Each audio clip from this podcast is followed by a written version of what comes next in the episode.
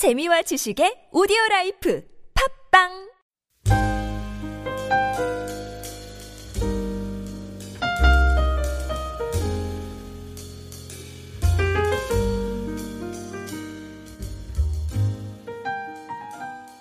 오늘 성경의 말씀은 그리스도인 된 우리들이 세상에서 어떻게 살아야 하는지, 신앙인이 세상에서 또 보여줘야 할 모습이 무엇인지 가르쳐 주고 있는 말씀입니다. 특별히 사도로 베도, 사도 베드로는 그리스도인들에게 적대적인 사회에서 환란과 핍박과 위협이 존재하는 사회에서 성도들이 어떻게 살아야 악을 이기고 선을 노래할 수 있는지 또 그 빛과 소금된 역할을 감당할 수 있는지 오늘 본문에서 말씀해 주고 있습니다. 첫 번째로 베드로는 성도된 우리들이 거류민과 같고 나그네와 같은 존재라고 이렇게 말해 주고 있습니다.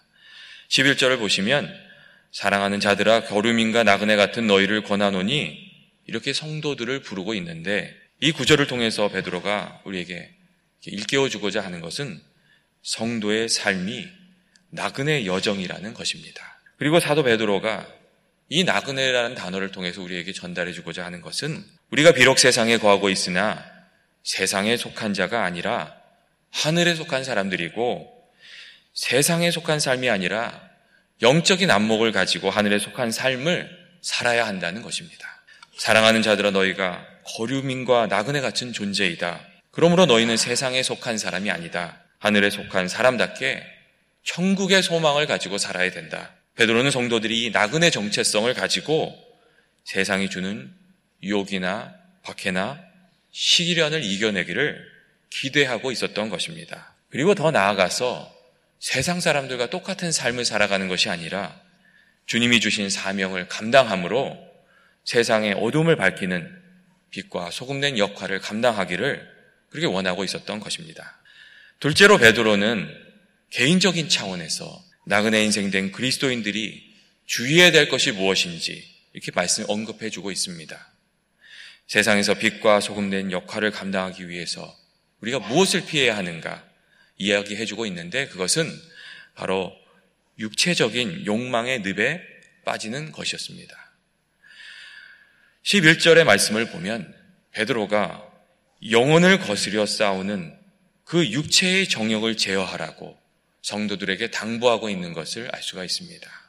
베드로가 이처럼 육체적 욕망을 따르는 삶을 경계한 것은 그 베드로가 살고 있었던 또 그리스도인이 살고 있던 그 사회가 그, 그 사회 문화 자체가 육체적 욕망을 추구하는 것을 굉장히 이렇게 격려하고 몰두했던 사회였기 때문이었습니다. 성적으로, 도덕적으로, 경제적으로, 정, 정치적으로 타락해 있는 문화에 있었고 그리스도인들이 굉장히 많은 유혹을 받고 있었기 때문이었습니다.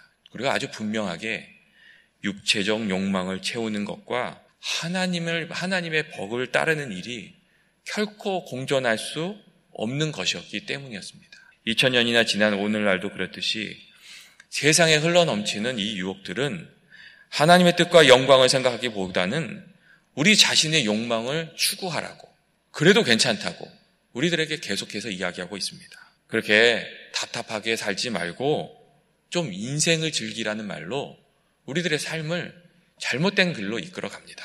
하지만 우리도 잘 알다시피 그렇게 해서는 영적인 삶을 살 수가 없습니다.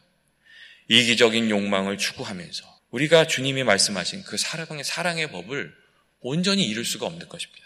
쾌락을 추구하면서 거룩함을 이룰 수 없고 세상의 부와 명예와 성공을 추구하면서 주님께 헌신된 삶을 살 수가 없습니다. 바로 그러하기에 사도 베드로는 육체의 욕망을 제어하여 또 선한 행신을 가져서 사람들이 너희들을 비방하지 못하게 하고 세상의 빛 과 소금된 역할을 감당해야 된다. 그렇게 이야기하고 있었던 것입니다. 셋째로 베드로는 사회적인 차원에서 그리스도인들이 인간의 모든 제도를 주님을 위해서 순종하라고 그렇게 당부하고 있습니다. 베드로가 세상의 제도가 베드로는 이 세상의 제도를 어떻게 이야기하고 생각하고 있냐면 악행하는 자를 징벌하고 선행하는 자를 포상하기 위해서 존재하는 것이다. 이렇게 생각하고 있습니다. 그리고 이러한 목적을 위해서 존재하는 세상 권위를 존중하라고 말하고 있습니다. 이 세상 권위가 정말 하나님을 거역하고 반대하고 그리스도인들을 완전히 잘못된 길을, 길로 이끌어 갈 때 그것도 따르라고 이렇게 이야기하는 것은 아닙니다. 베드로는 세상의 권위가 선을 지키기 위해서 악을 심판하기 위해서 존재할 때 그 권위에 존중하라고 이렇게 말을 해주고 있습니다. 특별히 베드로가 이 사회에 존재하는 권위를 존중하라고 권명한 그 이유는 그리스도인들이 로마의 황제를 반대하고 반란을 일으키려 한다는 불필요한 오해를 피하고자 했던 이유가 있었습니다. 그리스도인들이 예수님을 주님으로 모시잖아요. 그러니까 이 주님으로 모시는 것 때문에 그리스도인들을 반대하는 그 대적하는 이들이 예수 믿는 사람이 황제를 거역하는 사람들이다. 이렇게 공격하는 일들이 있었습니다. 그래서 이 세상의 권위에 순종함으로 불필요한 이해를 그리스도인들이 피해야 한다고 생각했기 때문에 더욱 이 부분을 강조하고 있는 것입니다. 또한 모든 세상의 권위에 순종함으로 그리스도인들이 악을 행하는 존재들이 아니라 사회에 꼭 필요한 존재임을 알리고자 했기 때문에 이 이야기를 하고 있습니다. 특별히 18절에 나오는 그 말씀들 사완들아 범사에 두려함으로 주인들에게 순종하되 선하고 관용하는 자들에게만 아니라 또한 까다로운 자들에게도 그리하라 하는 이 구절은 선한 행실로 주님을 증거하고 하나님께 영광을 돌리게 하려고 하는 것입니다. 선한 행실을 통해서 복음의 가치와 또 그 그리스도인의 존재 이유를 교회의 존재 이유를 분명하게 드러내기를 원했던 것입니다. 마지막으로 사도 베드로는 나그네된 인생을 살고 있는 그리스도인들에게 주님을 생각하며 고난을 이기라. 악을 행, 악으로 대하지 말고 선으로 악을 이기라고 권면하고 있습니다. 19절 말씀을 보면 이렇게 되어 있습니다. 부당하게 고난을 다 받아도 하나님을 생각함으로 슬픔을 참으면 이는 아름다운 것이나 죄가 있어 매를 맞고 참으면 무슨 칭찬이 있으리요. 그러나 선을 행함으로 고난을 받고 참으면 이는 하나님 앞에 아름다우니라. 이렇게 말해주고 있습니다. 그리고 베드로는 이 길이 주님이 먼저 가신 길이고 주님이 세상을 이긴 방법이라고 그렇게 이야기해주고 있습니다. 그는 죄를 범하지 아니하고 그 입에 거짓도 없으시며 용을 당하시 욕을 당하시되 맞대어 욕하지 아니하시고 고난을 당하시되 위협하지 아니하시고 오직 공의로 심판하신 이에게 부탁하며 친히 나무에 달려 그 몸으로 우리 죄를 담당하셨으니 이는 우리로 죄에 대해서 죽고 의에 대해서 살게 하려 하심이라. 이 일을 위해서 우리가 부름을 받았다. 이렇게 이야기해 주고 있습니다. 여러분 그렇습니다. 그리스도인의 방식은 눈에는 눈, 이에는 이기로 이렇게 상대방의 방, 방식에 똑같은 방식으로 대응하는 것이 아닙니다. 상대방이 악을 행하면 악으로, 상대방이 선을 행하면 선으로, 선으로 되돌려 주는 것은 그것은 세상의 방식이지 그리스도의 방식이 아닙니다. 그리스도인의 방식은 상대방이 나에게 어떻게 하던 간에 나는 하나님의 뜻을 따르는 겁니다. 선을 생각하고 선으로 악을 이기는 것. 그게 그리스도인의 방식이라고 사도 바울이 아주 힘주어서 성도들에게 선포하고 있는 것입니다. 예전에 고인 되신 어머니를 추모하는 자녀들의 이야기를 들은 적이 있습니다. 그 어머니는 예수 믿지 않는 가정에 시집을 오셔서 참 고생을 많이 하셨던 분이셨습니다. 그 성도들의 이야기를 이렇게 들으니까 그 어머니가 정말 고생을 많이 하셨어요. 교회에 한번 가기 위해서 억울한 일도 많이 당하셨고 또 정말 예수 믿는 사람 욕먹이지 않으려고 정말 그렇게 고생을 많이 하셨어요. 근데 그 자녀들이 하는 어머니를 추모하면서 하는 이야기 중에 정말 그 인생을 가장 아름답게 표현한 말이 있었는데 그 말이 뭐냐면 어머님이 예수님처럼 살다 가셨다는 이야기였어요.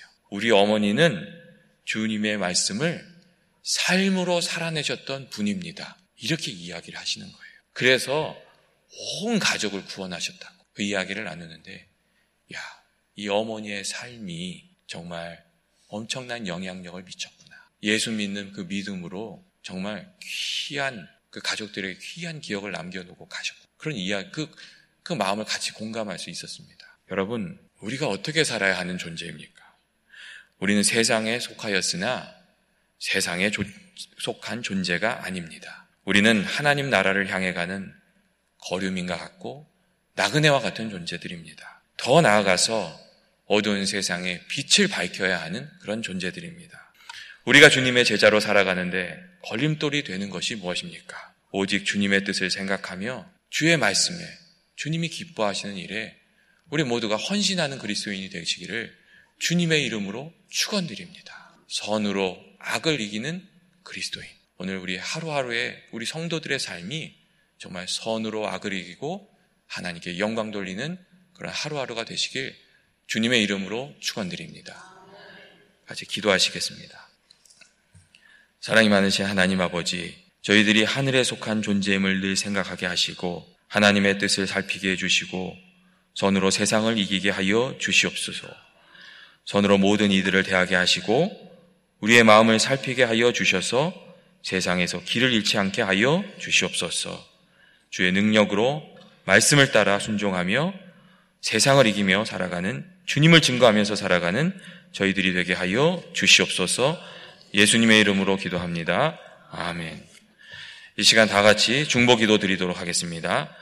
오늘은 원래 저희들이 살아가는 이 땅을 위해서 기도하는 날인데 먼저 최우영 어린이를 위해서 같이 힘을 모아서 좀 기도하시겠습니다. 오늘 그 여러분 아시다시피 위가 다시 제자리를 찾게 하는 수술을 그 받는 날입니다. 그래서 오늘 아침에 이제 8시가 되면 병원에 입원하게 될 텐데 어, 이 우영이가 수술 받을 때 하나님께서 지켜주시도록 그 의사들의 손을 붙들어 주시도록 그래서 이 수술이 잘 되고 건강을 찾고 하나님께 영광 돌릴 수 있도록 이 시간 같이 다 같이 힘을 모아서 통성으로 한번 기도하겠습니다. 같이 기도하겠습니다.